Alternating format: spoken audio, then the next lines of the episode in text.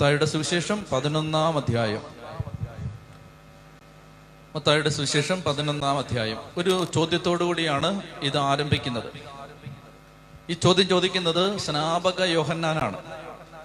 അദ്ദേഹം ഒരു ചോദ്യം ചോദിക്കുന്നു. ഈ അധ്യായത്തിന്റെ ആധാരം അല്ലെങ്കിൽ ഈ അധ്യായത്തിന്റെ ഉള്ളടക്കം കണ്ടന്റ് മനസ്സിലാക്കാൻ പതിനൊന്ന് ആറ് വായിക്കുക. മത്തായി പതിനൊന്ന് ആറാണ് ഈ അധ്യായത്തിന്റെ ഉള്ളടക്കം. എന്നിൽ ഇടർച്ച തോന്നാത്തവൻ ഭാഗ്യവാൻ. ഒരിക്കൽ കൂടെ വായിച്ചേ. എന്നിൽ ഇടർച്ച തോന്നാത്തവൻ ഭാഗ്യവാൻ. അതായത് ഇത് വളരെ പ്രധാനപ്പെട്ട ഒരു അധ്യായമാണ്. എന്നിൽ ഇടർച്ച തോന്നാത്തവൻ ഭാഗ്യവാൻ. യേശുവിൽ ഇടർച്ച തോന്നാത്തവൻ ഭാഗ്യവാൻ. കർത്താവ് പറയാണ് എന്നിൽ ഇടർച്ച തോന്നാത്തവൻ ഭാഗ്യവാൻ. യോഹന്നാൻ എട്ടാം അധ്യായം. യോഹന്നാൻ എട്ടാം അധ്യായത്തിൽ കർത്താവ് പറയുകയാണ്. എട്ടാം അധ്യായം എടുത്ത് യോഹന്നാൻ എട്ട് ഇരുപത്തിനാല് വായിക്കാം. യോഹന്നാൻ എട്ട് ഇരുപത്തിനാല്. യോഹന്നാൻ എട്ട് ഇരുപത്തിനാല്. നിങ്ങൾ നിങ്ങളുടെ പാപങ്ങളിൽ മരിക്കും എന്ന് ഞാൻ നിങ്ങളോട് പറഞ്ഞു. എന്തെന്നാൽ പ്രധാനപ്പെട്ട ഒരു വാക്യം വളരെ പ്രധാനപ്പെട്ട വാക്യം ഉച്ചത്തിൽ വായിക്കും എന്തെന്നാൽ ഞാൻ ഞാൻ? ഞാൻ? ഞാൻ ഞാൻ തന്നെ എന്ന് വിശ്വസിക്കുന്നില്ലെങ്കിൽ നിങ്ങൾ നിങ്ങളുടെ പാപങ്ങളിൽ മരിക്കും. ഇതൊരു വളരെ പ്രധാനപ്പെട്ട വചനമാണ്. ഞാൻ ഞാൻ തന്നെ എന്ന് വിശ്വസിക്കുന്നില്ലെങ്കിൽ നിങ്ങൾ നിങ്ങളുടെ പാപങ്ങളിൽ മരിക്കും. എന്താണ് അർത്ഥം? യേശുവിനെ എങ്ങനെയെങ്കിലും മനസ്സിലാക്കിയാൽ പോരാ. യേശുവിനെ നമുക്ക് ഇഷ്ടമുള്ള വിധത്തിൽ മനസ്സിലാക്കിയാൽ പോരാ. യേശുവിനെ യേശു എന്താണോ ആ വിധത്തിൽ മനസ്സിലാക്കിയില്ലെങ്കിൽ നമ്മൾ ചെയ്യുന്നതെല്ലാം പാഴ്വേലയാവും. ഇതാണ് വചനത്തിന്റെ അർത്ഥം. നമ്മൾ ധ്യാനം കൂടിയതും ധ്യാനം നടത്തിയതും പാഴ്വേലയാവും. യേശുവിനെ യേശുവായി മനസ്സിലാക്കിയില്ലെങ്കിൽ അതാണ് ഈ അധ്യായം നമ്മളെ പഠിപ്പിക്കാൻ പോകുന്നത് യേശുവിനെ യേശു ആയിരിക്കുന്നത് പോലെ മനസ്സിലാക്കണം. യോഹന്നാൻ എട്ട് ഇരുപത്തിനാല് ഒരിക്കൽ കൂടെ വായിച്ചേ. നിങ്ങൾ നിങ്ങളുടെ പാപങ്ങളിൽ മരിക്കുമെന്ന് ഞാൻ നിങ്ങളോട് പറഞ്ഞു എന്തെന്നാൽ ഞാൻ ഞാൻ ഞാൻ തന്നെ എന്ന് വിശ്വസിക്കുന്നില്ലെങ്കിൽ നിങ്ങൾ നിങ്ങളുടെ പാപങ്ങളിൽ മരിക്കും. ഇനി മത്തായി പതിനൊന്ന് ആറ് വായിച്ച്. എന്നിൽ ഇടർച്ച തോന്നാത്തവൻ ഭാഗ്യവാൻ. അതായത് പ്രിയപ്പെട്ട മക്കളെ ശ്രദ്ധിക്കേ. നമ്മുടെ ജീവിതത്തിന്റെ ഏത് പ്രശ്നത്തിലും കർത്താവ് കടന്നു വരണമെങ്കിൽ കർത്താവിനെ നമ്മൾ യഥാർത്ഥമായി മനസ്സിലാക്കണം. ഞാനിത് വിശദീകരിക്കാം. വളരെ പ്രധാനപ്പെട്ടതാണ്. ശ്രദ്ധിച്ചാലേ പിടികിട്ടൂ. യേശുവിനെ നമ്മൾ ഏത് വിധത്തിൽ മനസ്സിലാക്കുന്നു ആ വിധത്തിലാണ് യേശു നമ്മളിലേക്ക് വരുന്നത്. ഉദാഹരണത്തിന് ഒരു വ്യക്തി യേശുവിനെ യേശുവിനെ സൗഖ്യദായകനായിട്ടാണ് മനസ്സിലാക്കുന്നത്. കർത്താവ് എനിക്ക് സൗഖ്യം തരും. ഞാൻ യേശുവിനെ അങ്ങനെ മനസ്സിലാക്കുന്നത് എനിക്ക് സൗഖ്യം കിട്ടിയിരിക്കും. ഞാൻ യേശുവിനെ കർത്താവ് എന്നെ ശുദ്ധീകരിക്കും എന്ന രീതിയിലാണ് മനസ്സിലാക്കുന്നത്. എനിക്ക് ശുദ്ധീകരണം നടന്നിരിക്കും. ഞാൻ യേശുവിനെ കർത്താവ് എനിക്ക് പിതാവിനെ കാണിച്ചു തരുന്നവനായിട്ടാണ് മനസ്സിലാക്കുന്നത്. എനിക്ക് പിതാവിനെ വെളിപ്പെട്ട് കിട്ടിയിരിക്കും. അതായത് യേശുവിന്റെ യേശുവിന്റെ യേശു എന്ന സത്യത്തിന്റെ വിവിധ ഭാഗങ്ങളാണ് ഇതെല്ലാം വിവിധ ഡയമെൻഷൻസാണ് ഇതെല്ലാം പക്ഷെ ഇതെല്ലാം ചേർന്നതാണ് യേശു. യേശു ഒരു പ്രത്യേക കാര്യം മാത്രമല്ല രോഗസൗഖ്യക്കാരൻ മാത്രമല്ല. യേശു ഒരു പ്രത്യേക വിധത്തിലുള്ള ആൾ മാത്രമല്ല. യേശുവിനെ യേശു ആയിരിക്കുന്നത് പോലെ മനസ്സിലാക്കണം. ഇവിടെ സ്നാപക യോഹന്നാന് ഒരു ചോദ്യം ഉണ്ടായി വായിക്കാം. ഒന്ന് മുതലുള്ള വാക്യങ്ങൾ. യേശു പന്ത്രണ്ട് ശിഷ്യന്മാർക്കും നിർദ്ദേശങ്ങൾ നൽകിയതിന് ശേഷം അവരുടെ പട്ടണത്തിൽ പഠിപ്പിക്കാനും പ്രസംഗിക്കാനുമായി അവിടെ നിന്ന് പുറപ്പെട്ടു. യോഹന്നാൻ. ഏത് യോഹന്നാൻ? സ്നാപക യോഹന്നാൻ കാരാഗ്രഹത്തിൽ വെച്ച്. അപ്പോ സ്നാപക ഇപ്പൊ എവിടെ കിടക്കാണ്? ജയിലിൽ കിടക്കാണ്. ജയിലിൽ കിടക്കുമ്പോ ക്രിസ്തുവിന്റെ പ്രവർത്തനങ്ങളെ കുറിച്ച് കേട്ടു. ജയിലിൽ കിടക്കുമ്പോ ശിഷ്യന്മാര് യോഹന്നാനെ കാണാൻ ചെന്നപ്പോ പറഞ്ഞു യേശുദ ഇങ്ങനൊക്കെ ചെയ്യുന്നു. യേശുദ ഇങ്ങനൊക്കെ പ്രവർത്തിക്കുന്നു. യേശുദ ഇതെല്ലാം ചെയ്തു. സ്നാപയോഹന ഇതെല്ലാം കേട്ടു. വായിക്കേ. യോഹന്നാൻ കാരാഗ്രഹത്തിൽ വെച്ച് ക്രിസ്തുവിന്റെ പ്രവർത്തനങ്ങളെ കുറിച്ച് കേട്ട് ശിഷ്യന്മാരെ അയച്ച് അവനോട് ചോദിച്ചു വരാനിരിക്കുന്നവൻ നീ തന്നെയോ? അതോ ഞങ്ങൾ മറ്റൊരുവനെ പ്രതീക്ഷിക്കണോ? ചോദ്യം വളരെ വ്യക്തമാണ്. വരാനിരിക്കുന്നവൻ നീ ഇസ്രായേൽ നൂറ്റാണ്ടുകളായി പ്രതീക്ഷിച്ചിരുന്ന രക്ഷകൻ മിസിഹ നീയാണോ? അതോ അതോ ഞങ്ങൾ വേറെ ആരെയെങ്കിലും കാത്തിരിക്കണോ? അപ്പോൾ അതെന്ത് സൂചിപ്പിക്കുന്നു? യോഹന്നാന് ഡൗട്ടായി തുടങ്ങി. യോഹന്നാന് ഡൗട്ട് ഉണ്ടായിരുന്നോ? ഇല്ല. അപ്പൊ പിന്നാണ് ഡൗട്ട് ആയത്. അവിടാണ് നമ്മൾ ശ്രദ്ധിക്കേണ്ടത്. യോഹന്നാൻ ആദ്യം ഡൗട്ട് ഉണ്ടോ? എന്തുകൊണ്ടാണ് ഡൗട്ട് ഇല്ലാത്തത്? ഇവൻ സ്നാനം സ്വീകരിക്കാൻ വരുമ്പോ പറയുന്നു യോ ഞാൻ നിന്നിൽ നിന്ന് സ്നാനം സ്വീകരിക്കേണ്ടിയിരിക്കെ. നീ എന്നെ പിന്നെ എന്നോട് നീ സ്നാനപ്പെടുത്താൻ പറയുന്നോ? അപ്പൊ ഡൗട്ടില്ല യോഹന്നാൻ തന്റെ ശിഷ്യന്മാരോട് പറയുന്നു ഇതാ ലോകത്തിന്റെ പാപം ചുമക്കുന്ന ദൈവത്തിന്റെ കുഞ്ഞാട്.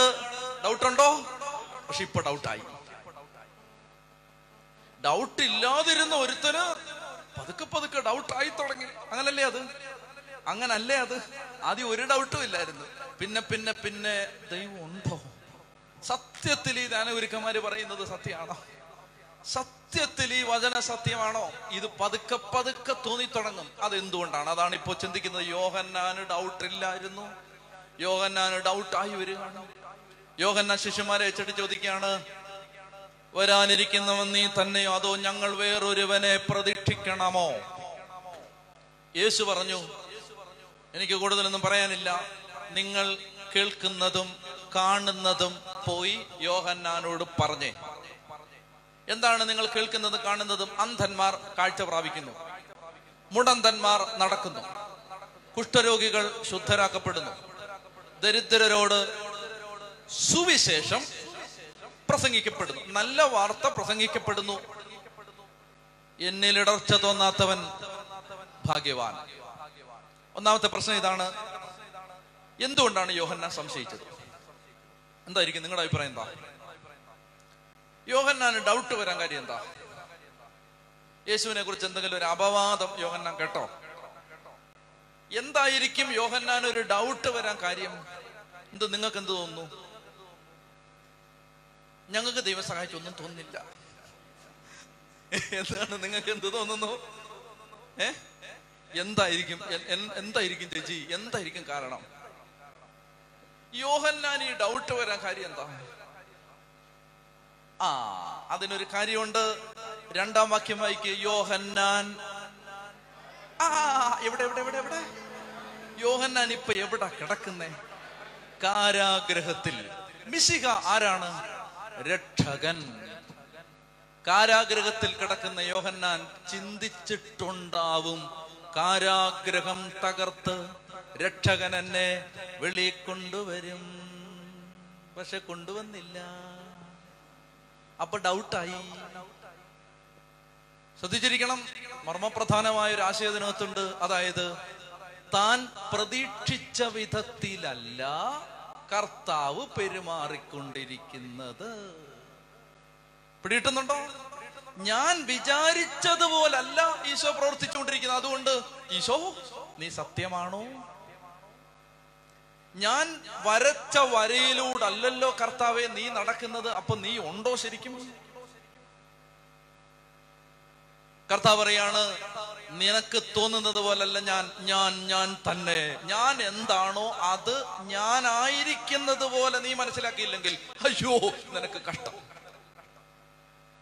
ചെത്തി പറഞ്ഞേ ഹാലേ ലുയാ ഹാലേ ലുയാ ഞാനായിരിക്കുന്നത് പോലെ എന്നെ നീ മനസ്സിലാക്കണം യോഹന്നാൻ എന്നെ വിചാരിച്ചത്? യോഹന്നാൻ വിചാരിച്ചു ഇപ്പോൾ കാരാഗ്രഹത്തിന്റെ ഇരുമ്പഴികൾ തകർത്തുകൊണ്ട് രക്ഷകൻ ഇങ്ങനെ ഭാഷ വരുന്നത് പോലെ വരും.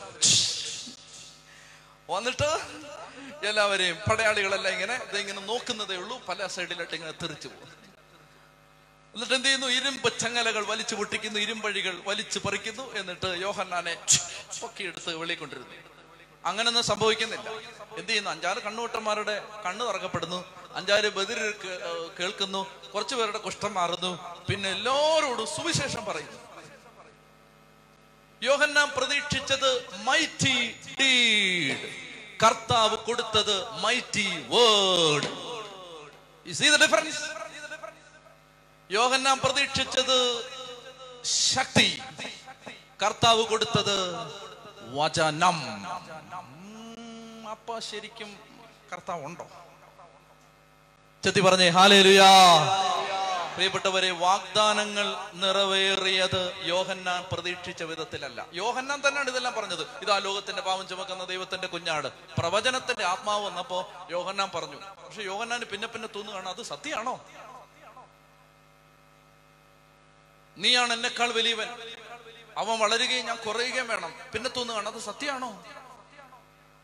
ഇത് വളരെ പ്രധാനപ്പെട്ട ഒരു കാര്യമാണ്. മനസ്സിലാക്കാൻ ആത്മാവ് സഹായിക്കണ ഹൃദയത്തിൽ അതായത് എല്ലാം. എന്നാൽ കർത്താവിന്റെ മറുപടി എന്തെന്നറിയ? യോഹന്നാനെ നീ വിചാരിച്ചതുപോലല്ല എന്റെ വഴികൾ പൂർത്തിയാവുന്നത്. മറിച്ച് തിരുവചനത്തിൽ എന്തെഴുതപ്പെട്ടിരിക്കുന്നു അതനുസരിച്ച് ഇപ്പോൾ കാര്യങ്ങൾ നടന്നുകൊണ്ടിരിക്കുകയാണ്. കർത്താവ് ഒരു വചനം കൂട്ടിയത് പറയുകയാണ്. ഏശയ്യ മുപ്പത്തി അഞ്ച് അഞ്ച് മുതലുള്ള വാക്യങ്ങൾ അപ്പോൾ അന്ധരുടെ കണ്ണുകൾ തുറക്കപ്പെടും. ബദിരന്റെ ചെവി അടഞ്ഞിരിക്കില്ല. മൂകന്റെ നാവ് സന്തോഷത്തിന്റെ ഗാനമുതിർക്കും. മുടന്തൻ മാനിനെ പോലെ കുതിച്ചു പായും. മരുഭൂമിയിൽ വരണ്ട ഭൂമിയിൽ അരുവികൾ പൊട്ടിപ്പുറപ്പെടും. മരുഭൂമി ജലാശയമായി മാറും. ഇതൊക്കെ ഏശയ്യ നൂറ്റാണ്ടുകൾക്ക് മുമ്പ്. യേശു വരുന്നതിന് ഏതാണ്ട് അറുന്നൂറ് എഴുന്നൂറ് വർഷങ്ങൾക്ക് മുമ്പ് ഏശയ്യ പ്രവചിച്ചത് കർത്താവ് പറയാണ് അതെല്ലാം ഇപ്പോൾ നിറവേറുകയാണ് യോഹന്നാനെ. കാരാഗ്രഹത്തിൽ നിന്ന് നിന്നെ വെളി കൊണ്ടുവന്നത് നടന്നില്ലെങ്കിലും ഏശയ്യ പ്രവചിച്ച ദൈവത്തിന്റെ തിരുവഴുത്തുകൾ നിറവേറിക്കൊണ്ടിരിക്കുന്നു. എന്നിൽ ഇടച്ചു തോന്നാത്തവൻ ഭാഗ്യവാൻ. ഒന്നാമത്തെ കാര്യം വ്യക്തമായോ? അതായത് യോഹന്നാൻ പ്രതീക്ഷിച്ച വിധത്തിലല്ല ഈശോ പ്രവർത്തിച്ചുകൊണ്ടിരുന്നത് മറിച്ച് വചനം പറഞ്ഞ വിധത്തിലാണ്. എന്താണ് നമുക്ക് കിട്ടുന്ന പാഠം? നമ്മൾ വിചാരിക്കുന്ന വഴിക്ക് ജീവിതം പോകാത്തപ്പോൾ ചിന്തിക്കരുത് യേശു പ്രവർത്തിക്കുന്നില്ലേ? എല്ലാം നിറവേറുക തന്നെ ചെയ്യും. ആകാശം മാറിയാലും ഭൂമി മാറിയാലും വചനത്തിന് മാറ്റം വരില്ല. എല്ലാം നിറവേറും. കർത്താവ് അരളി ചെയ്തതെല്ലാം നിറവേറും. നമ്മൾ വിചാരിച്ച വഴിക്ക് അതാവണമെന്നില്ല. വിശ്വസിക്കുക അവന്റെ കയ്യിൽ അന്ധം അവന്റെ അവന്റെ കയ്യിൽ അന്ധമായിട്ട് നമ്മളെ ഏൽപ്പിച്ചു കൊടുക്കുക. അന്ധമായിട്ട് വിശ്വസിക്കുക. അന്ധമായിട്ട്. കർത്താവ് എല്ലാം നിറവേറ്റി തരും ചത്തി പറഞ്ഞേ ഹാലേ ലുയാ ഹാലേ ലുയാ ഹാലേ ലുയാ അന്ധമായിട്ട് അവന്റെ കയ്യിൽ ഏൽപ്പിച്ചു കൊടുക്കുക ഈ ജീവിതം. നമ്മൾ വിചാരിച്ച പോലെ ഇതുവരെയും ജീവിതം പോയില്ല. നമ്മൾ വിചാരിച്ച വഴിക്കല്ല ജീവിതം അന്ധമായിട്ട് ഒരു കണ്ണുപൊട്ടനെ പോലെ അവന്റെ കൈ ജീവിതം ഏൽപ്പിച്ചു കൊടുക്കുക കണ്ണടച്ച് കരങ്ങൾ സ്വർഗത്തിലേക്ക് ഉയർത്തി അങ്ങനെ ഒന്ന് ഏൽപ്പിച്ചു കൊടുക്കുക കർത്താവെ അന്ധമായിട്ട് ഇതാ ഞാൻ എന്റെ ജീവിതം നിന്റെ കയ്യിലേക്ക് തരികയാണ്. ഒന്ന് സ്തുതിക്കാമോ? ഹാലലുയ്യ ഈശോയെ നന്ദി നന്ദി. സ്തുതിക്കുന്നു സ്തുതിക്കുന്നു സ്തുതിക്കുന്നു സ്തുതിക്കുന്നു സ്തുതിക്കുന്നു. കർത്താവെ ജീവിതം മുഴുവൻ അങ്ങയുടെ കരങ്ങളിലേക്ക് ഒരു കളിപ്പന്ത് പോലെ എറിഞ്ഞു തരുന്നു എറിഞ്ഞു തരുന്നു കർത്താവെ. അങ്ങെല്ലാം ഏറ്റെടുക്കണമേ. അങ്ങെല്ലാം പരിഹരിക്കണമേ. അങ്ങെല്ലാം നിറവേറ്റുമെന്ന് വിശ്വസിക്കുന്നു. ഹാലലുയ്യ ഹാലലുയ്യ ഹാലലുയ്യ ഹാലലുയ്യ ചതി പറഞ്ഞേ ഹാലേലുയാ ഇനി അടുത്ത ഭാഗം കർത്താവ് കർത്താവ് ഈ വിഷയത്തോട് പ്രതികരിക്കുകയാണ് അടുത്ത ഭാഗത്ത്. അതായത് യോഹന്നാം വന്നൊരു ചോദ്യം ചോദിച്ചിട്ട് പോയി. കർത്താവ് എന്നോ പറയാനുണ്ടെന്ന് ഇങ്ങനെ നോക്കിയിരിക്കുകയാണ്. അന്നേരം അടുത്തൊരു ചോദ്യം ചോദിച്ചത് അന്നാ പിന്നെ അതിനെക്കുറിച്ച് ആവട്ടെ ഇന്നത്തെ പ്രസംഗം. കർത്താവ് അതിനെക്കുറിച്ച് പ്രസംഗിക്കുകയാണ്. അത് നിങ്ങൾ ഉച്ചത്തിൽ വായിക്കണം. എനിക്ക് നിങ്ങളോട് ചോദിക്കാൻ രണ്ട് മൂന്ന് ചോദ്യങ്ങളുണ്ട്. അതിന് നിങ്ങൾ മറുപടി തരണം. വായിച്ചോളുക. ഏഴ് മുതൽ. ഉറക്കെ ഉറക്കെ. ഇങ്ങനെ വായിക്കരുത്. ഉറക്കെ. അവർ പോയതിനു ശേഷം യേശു ജനക്കൂട്ടത്തോട് യോഹന്നാനെ കുറിച്ച് സംസാരിക്കാൻ തുടങ്ങി. എന്ത് കാണാനാണ് നിങ്ങൾ പരിഭൂമിയിലേക്ക് പോയത്? കാറ്റത്തുലയുന്ന ഞാങ്ങണയോ? അല്ലെങ്കിൽ വേറെ എന്ത് കാണാനാണ് നിങ്ങൾ പോയത്? മൃദുല വസ്ത്രങ്ങൾ ധരിച്ച മനുഷ്യനെയോ? മൃദുല വസ്ത്രങ്ങൾ ധരിക്കുന്നവൻ രാജകൊട്ടാരത്തിനാണുള്ളത്. അല്ലെങ്കിൽ പിന്നെ എന്ത് കാണാനാണ് നിങ്ങൾ പോയത്? പ്രവാചകനെ കാണാനോ? അതെ ഞാൻ നിങ്ങളോട് പറയുന്നു പ്രവാചകനേക്കാൾ വലിയവനെ തന്നെ ഇവനെ പറ്റിയാണ് ഇങ്ങനെ എഴുതിയിരിക്കുന്നത്. ഇതാ നിനക്ക് മുമ്പേ എന്റെ ദൂതനെ ഞാൻ അയക്കുന്നു. അവൻ നിന്റെ മുമ്പേ പോയി നിനക്ക് വഴിയൊരുക്കും. സത്യമായി ഞാൻ നിങ്ങളോട് പറയുന്നു സ്ത്രീകളിൽ നിന്ന് ജനിച്ചവരിൽ സ്നാപയോഹനേക്കാൾ വലിയവനില്ല. എങ്കിലും സ്വർഗരാജ്യത്തിൽ ഏറ്റവും ചെറിയവൻ അവനേക്കാൾ വലിയവനാണ്. സ്നാപയോഹന്നാന്റെ നാളുകൾ മുതൽ ഇന്ന് വരെ സ്വർഗരാജ്യം ബലപ്രയോഗത്തിന് വിഷയമായിരിക്കുന്നു. ബലവാന്മാർ അത് പിടിച്ചടക്കുന്നു. യോഹന്നാം വരെ സകല പ്രവാചകന്മാരും നിയമവും പ്രവചനം നടത്തി. നിങ്ങൾ സ്വീകരിക്കാൻ തയ്യാറാണെങ്കിൽ ഇവനാണ് വരാനിരിക്കുന്ന എലിയ. ചെവിയുള്ളവൻ കേൾക്കട്ടെ. ഈ തലമുറയെ എന്തിനോടാണ് ഞാൻ ഉപമിക്കേണ്ടത്? ചന്തസ്ഥലത്തിരുന്ന് കൂട്ടുകാരെ വിളിച്ച് ഞങ്ങൾ നിങ്ങൾക്ക് വേണ്ടി പുഴലൂതി എങ്കിലും നിങ്ങൾ നൃത്തം ചെയ്തില്ല.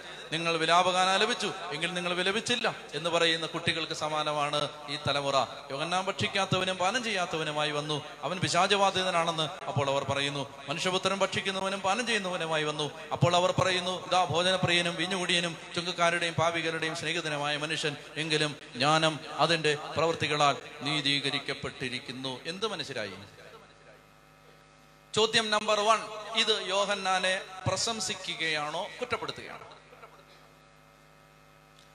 യോഹന്നാന്റെ ശിഷ്യന്മാർ പോയി കഴിഞ്ഞിട്ട് കർത്താവ് ഒരു കർത്താവ് ജനക്കൂട്ടത്തോട് പറയുകയാണ് കുറച്ച് കാര്യങ്ങൾ പറയുകയാണ്. ഇത് യോഹന്നാനെ കുറിച്ചുള്ള പ്രശംസാവചനങ്ങളാണോ കുറ്റപ്പെടുത്തലാണോ? ഇത് പ്രശംസയാണോ കുറ്റപ്പെടുത്തലാണോ? പ്രശംസ കൈവക്ക്. കയ്യാത്തട് കുറ്റപ്പെടുത്തൽ കൈവക്ക്. ഇതിന്റെ രണ്ടിനും ഇടയ്ക്കുള്ള മറ്റേ ഡിപ്പാർട്ട്മെന്റ്. എന്തൊരു അഭിപ്രായം വേണം എല്ലാത്തിനും? ഒന്നീ പ്രശംസ അല്ലേ കുറ്റപ്പെടുത്തൽ? ഇത് പ്രശംസയോ കുറ്റപ്പെടുത്തലോ? ഇത് കുറ്റപ്പെടുത്തലാണ്. ഒന്ന് ഇത് കുറ്റപ്പെടുത്തലാണ്. ഞാൻ പറഞ്ഞുതരാം എങ്ങനെയാണ്? ഇത് ശരിക്കും ആണി അടിക്കുക പക്ഷേ ഇവിടെ നമ്മൾ മനസ്സിലാക്കേണ്ടത് കർത്താവ് ഒരാളെ കുറ്റപ്പെടുത്തുമ്പോ കർത്താവിന്റെ സ്റ്റൈൽ എങ്ങനെയാണ്? അതാണ് ഇവിടുന്ന് കിട്ടുന്ന പാഠം. കർത്താവ് ഒരാളെ കുറ്റപ്പെടുത്തുമ്പോ ബ്ലണ്ടായിട്ട് കുറ്റം പറയല്ല മറിച്ച് അവന്റെ മുഴുവൻ നന്മയും പറഞ്ഞിട്ട് പക്ഷേ പിടിയിട്ടുന്നുണ്ടോ നമ്മളൊരാളെ കുറ്റപ്പെടുത്തുന്നത് എങ്ങനെയാണ് നിന്റെ കൂടെ കൂടിയ പിന്നെ കൊണപ്പെട്ടിട്ട്. ഒറ്റ സെന്റൻസ് യോ നിങ്ങൾ വന്ന് എന്റെ കഴുത്തേൽ താലിയല്ല കെട്ടിയത്. കുരുക്കരുന്നത്. കുരുക്ക്. തീർന്നു? അതായത് ഞങ്ങളുടെ ഒരു പിതാവ് ഇങ്ങനെ പറയുമായിരുന്നു നമ്മൾ ഒരാളെ ജഡ്ജ് ചെയ്യുമ്പോൾ ഒരാളെ വിധിക്കുമ്പോൾ അല്ലെ ഒരാളെ നമ്മൾ ശിക്ഷിക്കുമ്പോൾ അയാൾ ഇത്രയും കാലവും ചെയ്ത നന്മകളെല്ലാം പെട്ടെന്ന് നമ്മൾ മറന്നുപോകല്ലേ അല്ലേ? ദൈവം ഈശോയുടെ സ്റ്റൈൽ എന്തെന്നറിയാമോ? ഈശോ കുറ്റി ഇത് ശരിക്കും കുറ്റപ്പെടുത്തലാണ്. പക്ഷെ ഈശോ ആ കുറ്റപ്പെടുത്തലിനിടയിൽ യോഗന്നാനെ കുറിച്ച് ലോകത്താരും പറഞ്ഞിട്ടില്ലാത്ത പ്രശംസാ വചനങ്ങൾ പറഞ്ഞിട്ട് അതിനിടയിൽ കുറ്റപ്പെടുത്തി. ഞാൻ പറഞ്ഞു തരാം വായിച്ചോളുക അവർ പോയതിനു ശേഷം യേശു ജനക്കൂട്ടത്തോട് യോഹന്നാനെ കുറിച്ച് സംസാരിക്കാൻ തുടങ്ങി. ആര് പോയതിനു ശേഷം? ആര് പോയതിനു ശേഷം? എന്തുകൊണ്ട് അവർ അവർ നിന്നപ്പോ പറയാന് ആ അവർ പോയിട്ട് കുറ്റം പറയാന്ന് വിചാരിച്ചു. അവരെല്ലാം പോയിട്ട് അഞ്ചാറ് കുറ്റം പറയാന്ന് വിചാരിച്ചു. നമ്മുടെ കൂട്ടല്ലേ? മലയാളി. എന്നാ അങ്ങനല്ല. അങ്ങനല്ല. എന്തെന്നറിയോ? കർത്താവ് ഇത് ശരിക്കും ആദ്യത്തെ വായനയിൽ വായിച്ചാൽ ഇത് യോഗനാനുള്ള അവാർഡാണെന്നല്ലേ വിചാരിക്കൂ? യുവമാർ ഇത് കേട്ടിട്ട് പിന്നെ ഇവരിങ്ങനെ ആയിരിക്കും തിരിച്ചു ചെല്ലുന്നത്. അതുകൊണ്ട് കർത്താവ് ഇത് ഇവന്മാർക്ക് വിവരം വിവരമില്ലാത്തതുകൊണ്ട് മനസ്സിലാവത്തില്ല. കുറ്റപ്പെടുത്തിയാന്ന് പിടികിട്ടത്തില്ല. അവരെന്നാ വിചാരിക്കും? അതങ്ങനല്ലേ. നമ്മൾ ചിലർ എന്തോരം വഴക്ക് പറഞ്ഞാൽ അവരത് അവാർഡായിട്ടാണ് സ്വീകരിക്കുന്നത്. മനസ്സിലാവത്തില്ല. ഒന്നുകിൽ ആ അത് വേണം. അപ്പൊ അതുകൊണ്ട് കുറ്റം പറഞ്ഞ ഇതാ വഴക്ക് പറഞ്ഞാന്ന് മനസ്സിലാക്കാനുള്ള വിവരവിലും വേണ്ടേ. അതില്ലാത്തതുകൊണ്ട് എന്നാ പറ്റുമെന്ന് അറിയാം. അവിടെ ചെന്നിട്ട് അവർ പറയും അയ്യോ യോഹന്നാൻ ഭയങ്കര സംഭവമാണെന്ന്. കർത്താവ് പറഞ്ഞു അതുകൊണ്ട് അവർ പോയിട്ടാണ് പറയുന്നത്. അവർ പോയിട്ട് കർത്താവ് പറയുകയാണ് വായിച്ചോളുക. അവർ പോയതിന് ശേഷം യേശു ജനക്കൂട്ടത്തോട് യോഹന്നാനെ കുറിച്ച് സംസാരിക്കാൻ തുടങ്ങി. ആദ്യ ഭാഗത്ത് യോഹന്നാന്റെ വലിപ്പം പറയുകയാണ്. യോഹന്നാന്റെ വലിപ്പം. വായിച്ചോളുക.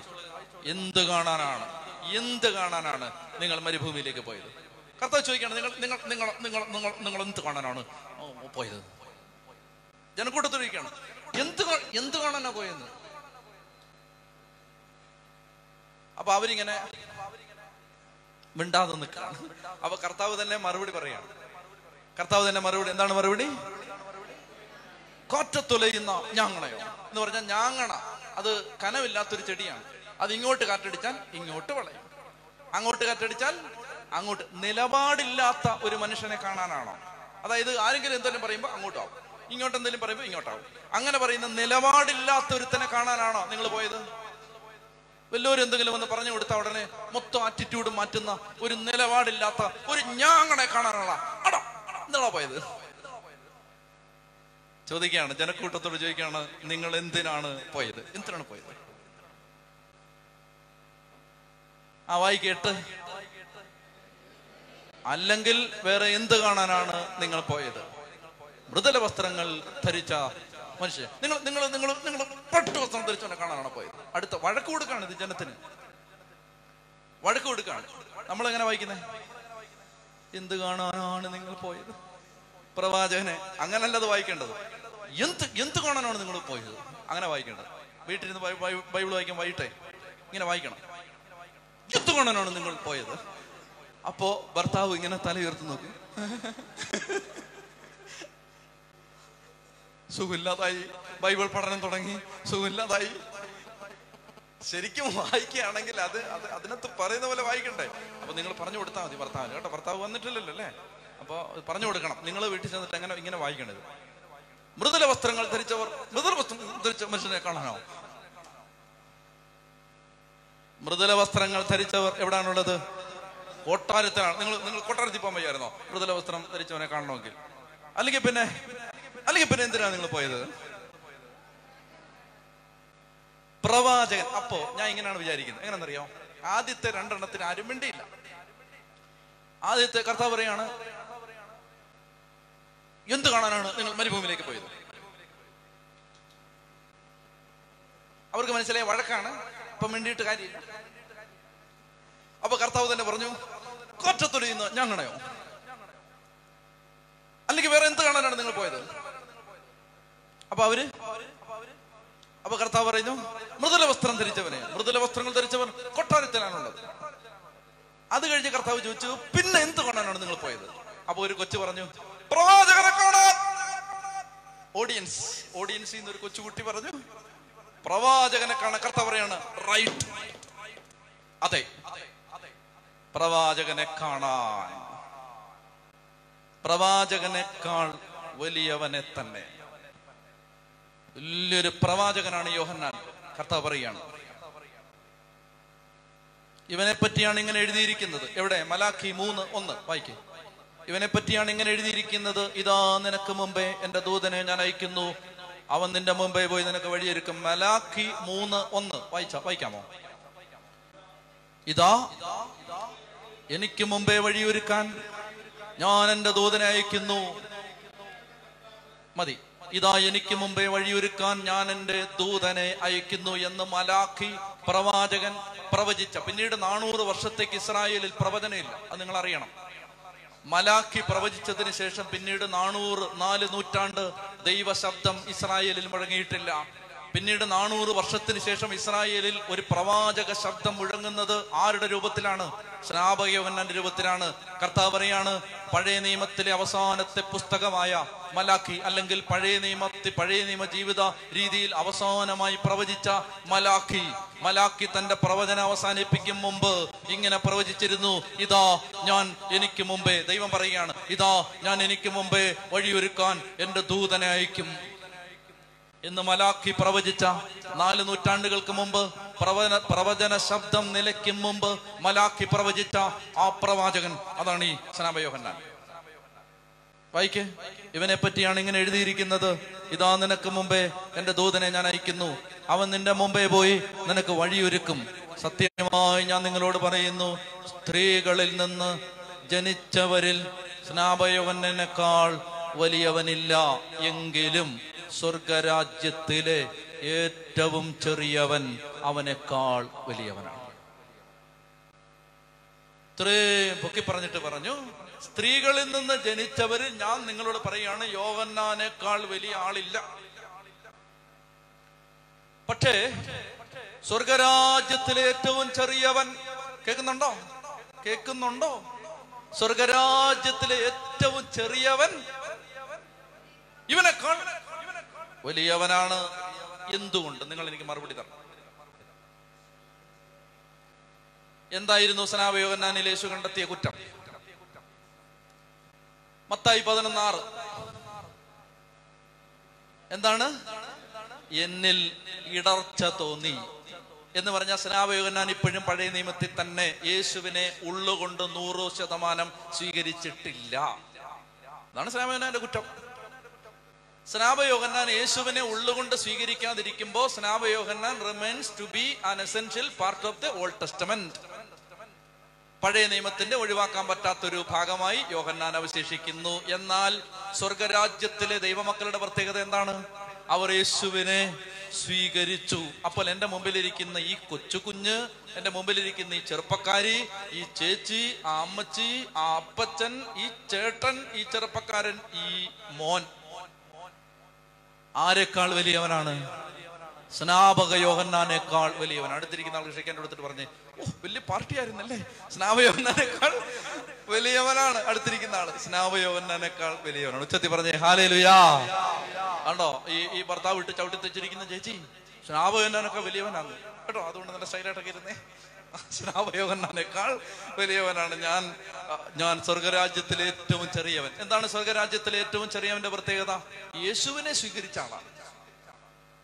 യേശുവിനെ സ്വീകരിച്ച സ്വർഗരാജ്യത്തിലെ ഏറ്റവും ചെറിയവൻ സ്നാപയോഹന്നാനേക്കാൾ വലിയവനാണ്. പെട്ടെന്ന് ചാടി എഴുന്നേറ്റ് ഉച്ച കഴിഞ്ഞ് എഴുന്നേപ്പിന്റെ ഫ്രീക്വൻസി കൂടും. കാരണം ഉറക്കത്തിന്റെ ഫ്രീക്വൻസി കൂടുന്നോണ്ടാണത്. ചാടി എഴുന്നേറ്റോ. ഇന്ന് ഒത്തിരി കാര്യങ്ങൾ പഠിക്കാനുണ്ട്. അതുകൊണ്ട് വളരെ ശക്തിയുടെ സ്നാപക യോഹന്നാനേക്കാൾ വലിയവൻ. നമ്മൾ ഓരോരുത്തരും കർത്താവ യേശുവിനെ സ്വീകരിച്ചത് മഹാഭാഗ്യമാണ്. യേശുവിനെ അറിയാൻ ഭാഗ്യം കിട്ടിയത് അതൊരു മഹാഭാഗ്യമാണ്. മഹാഭാഗ്യമാണ്. അതായത് എനിക്ക് യൂട്യൂബിലൊക്കെ യേശുവിനെ വളരെ നിസാരമായിട്ട് പറയുന്ന വീഡിയോസ് പറയുന്ന എന്നിട്ട് മിടുക്കന്മാരായിട്ട് ഓഡിയൻസ് ഒരു പത്ത് പത്തമ്പത് അറുപത് ക്ഷമിക്കണം കഴുതകൾ ഫ്രണ്ട് ഇരിപ്പുണ്ട്. അങ്ങനെ ആ കഴുതകൾ ഇരുന്ന് ചിരിക്കുകയും കൈയിടുകയൊക്കെ ചെയ്യുമ്പോൾ ഇയാൾ വലിയ ആളാന്ന് വിചാരിച്ചിട്ട് ഇങ്ങനെ യേശുവിനെ വളരെ നിന്ദിച്ച് പറയുന്ന വീഡിയോസ് ഉണ്ട്. യൂട്യൂബിലുണ്ട്. ഇടയ്ക്ക് നമ്മൾ തപ്പിപ്പോയില്ലെങ്കിലും ഇടയ്ക്ക് ഇങ്ങനെ കയറി വരും. അപ്പൊ അങ്ങനെയൊക്കെ ഭയങ്കര ബുദ്ധിമാന്മാരാണെന്ന ധാരണയിൽ വലിയ ബുദ്ധിശക്തിയുണ്ട്. യേശുവിനെയൊക്കെ ഇങ്ങനെ ഭയങ്കര പുച്ഛിച്ച് പറഞ്ഞ് അങ്ങനെ ഇരിക്കുന്നത് അപ്പൊ പിന്നെ കുറെ കഴുതകൾ അടിയിൽ കമന്റ് എഴുതി സപ്പോർട്ട് ചെയ്യും. പിന്നെ കുറെ കഴുതകൾ അത് കേട്ടിരുന്ന് കൈയടിക്കുകയും ഇത് കേൾക്കാൻ ഭാഗ്യം കിട്ടിയത് മഹാഭാഗ്യമാണെന്ന് പറയുകയൊക്കെ ചെയ്യുന്ന കഴുതകളുണ്ട്.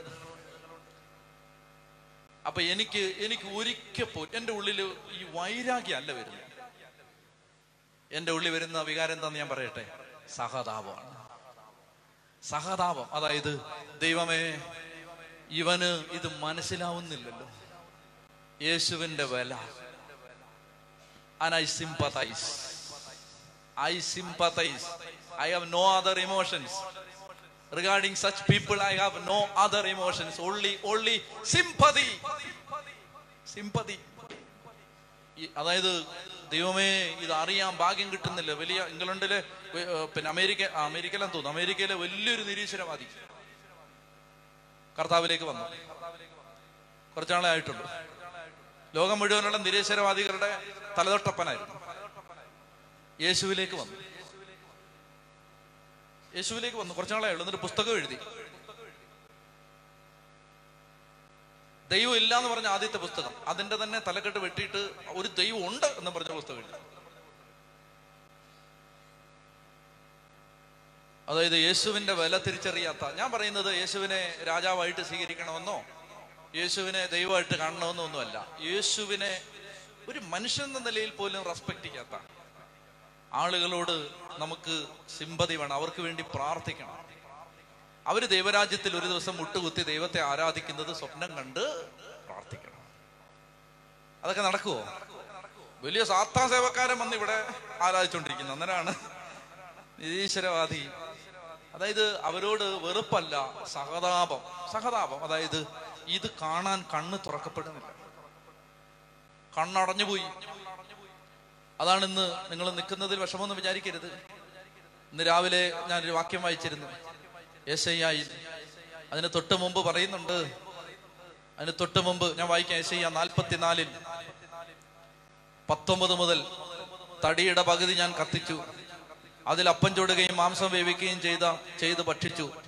ശേഷിച്ച ഭാഗം കൊണ്ട് ഞാൻ മ്ലേച്ഛ വിഗ്രഹം ഉണ്ടാക്കി. ചിന്തിക്കാനോ മനസ്സിലാക്കാനോ ആരും വിവേകം കാണിക്കുന്നില്ല. അവർ വെണ്ണീർ ഭുജിക്കുന്നു. അവർ ചാരമാണ് തിന്നുകൊണ്ടിരിക്കുന്നത്. ചാരമാണ് അവർ തിന്നുകൊണ്ടിരിക്കുന്നത്. അവർ വെണ്ണീർ ഭുജിക്കുന്നു. അവന്റെ വഞ്ചിക്കപ്പെട്ട ഹൃദയം അവനെ വഴിതെറ്റിക്കുന്നു. തന്നെ തന്നെ സ്വതന്ത്രനാക്കാനോ തന്റെ വലതു കൈയിൽ കുടികൊള്ളുന്നത് കാവട്യമാണെന്ന് മനസ്സിലാക്കാനോ ചിന്തിക്കാനോ അയ്യോ അവന് കഴിയുന്നില്ല. മനസ്സിലാവുന്നുണ്ടോ അതാണ് കഴിയുന്നില്ല. അവന്റെ മനസ്സ് വഞ്ചിക്കപ്പെട്ടു പോയി അപ്പൊ ഈ സമയത്ത് ഈശോ പറയാണ് എന്നിൽ ഇടറാത്തവൻ ഭാഗ്യവാൻ. നിങ്ങൾ വിശുദ്ധിയുടെ പരമപദമൊന്നും കേറിയിട്ട് കേറിയിട്ടുണ്ടാവില്ല. വേണ്ട. നിങ്ങൾ യേശുവിനെ ദൈവമായിട്ട് സ്വീകരിക്കുന്നോ? പറ. സ്വീകരിക്കുന്നോ? നിങ്ങൾ ഭാഗ്യവാന്മാർ. നിങ്ങൾ യേശുവിനെ രക്ഷകനും നാഥനുമായിട്ട് നിങ്ങൾ വിശുദ്ധിയുടെ പരമപദ എത്തിയിട്ടില്ല. വേണ്ടെന്ന് വേണ്ട വേണ്ട. ഇപ്പൊ തൽക്കാലം ഇവിടെ നിൽക്കി നിൽക്കുന്നിടത്ത് നിൽക്കി നിങ്ങൾ യേശുവിനെ ദൈവമായിട്ട് സ്വീകരിക്കുന്നോ? നിങ്ങൾ ഭാഗ്യവാൻ ഭാഗ്യവതി. ഇതാണ് കർത്താവ് പറയുന്നത് ഈ മത്തായി പതിനൊന്ന് ആറ് എന്നിൽ ഇടറാത്തവൻ ഭാഗ്യവാൻ. ഓ അതൊരു ഭാഗ്യല്ലേ? അല്ലേ? അതൊരു വലിയ ഭാഗ്യമാണ്. കണ്ണടക്കെ. ആ ഭാഗ്യം കർത്താവ് തന്നല്ലോ.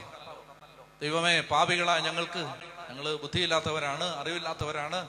ലോകത്തെ ഞാൻ പറഞ്ഞ മേൽജാതിയിൽപ്പെട്ട മനുഷ്യർ പറയുന്ന പോലെ വലിയ ചിന്താ സരണിയിലൊന്നും പോയിട്ടില്ലാത്ത ആളുകളാണ്. പക്ഷേ ദൈവമേ ഒരു ഭാഗ്യം തന്നല്ലോ. കരങ്ങൾ ഉയർത്ത്. ഒരു ഭാഗ്യം തന്നല്ലോ യേശുവിനെ അറിയാൻ യേശുവിനെ സ്നേഹിക്കാൻ യേശുവിനെ ആരാധിക്കാൻ യേശുവിന് വേണ്ടി ജീവിക്കാൻ ഒരു ഭാഗ്യം തന്നല്ലോ. സ്തുതിക്കട്ടെ. ഹാലലുയ ഹാലലുയ ഹാലലുയ ഹാലലുയ. ശക്തിയോടെ സ്തുതിക്കട്ടെ അതിനെ തുറന്ന് സ്തുതിക്കട്ടെ. യേശുവേ നന്ദി നന്ദി നന്ദി നന്ദി നന്ദി നന്ദി നന്ദി നന്ദി നന്ദി നന്ദി. സ്തുതിക്കുന്നു സ്തുതിക്കുന്നു സ്തുതിക്കുന്നു സ്തുതിക്കുന്നു. പോരാ നിങ്ങളുടെ സ്വരം ഉയരട്ടെ മക്കളെ.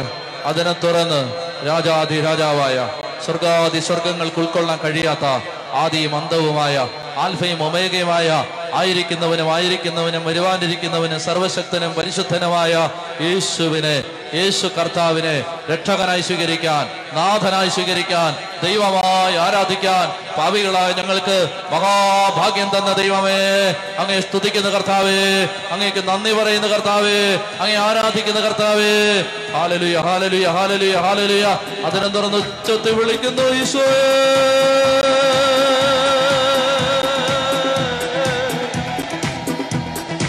തുറന്ന്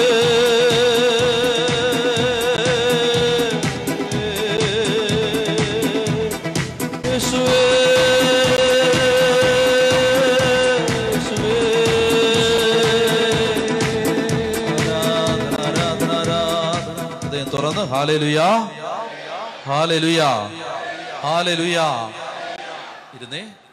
വായിക്കാം പന്ത്രണ്ട് മുതലുള്ള വാക്യങ്ങൾ.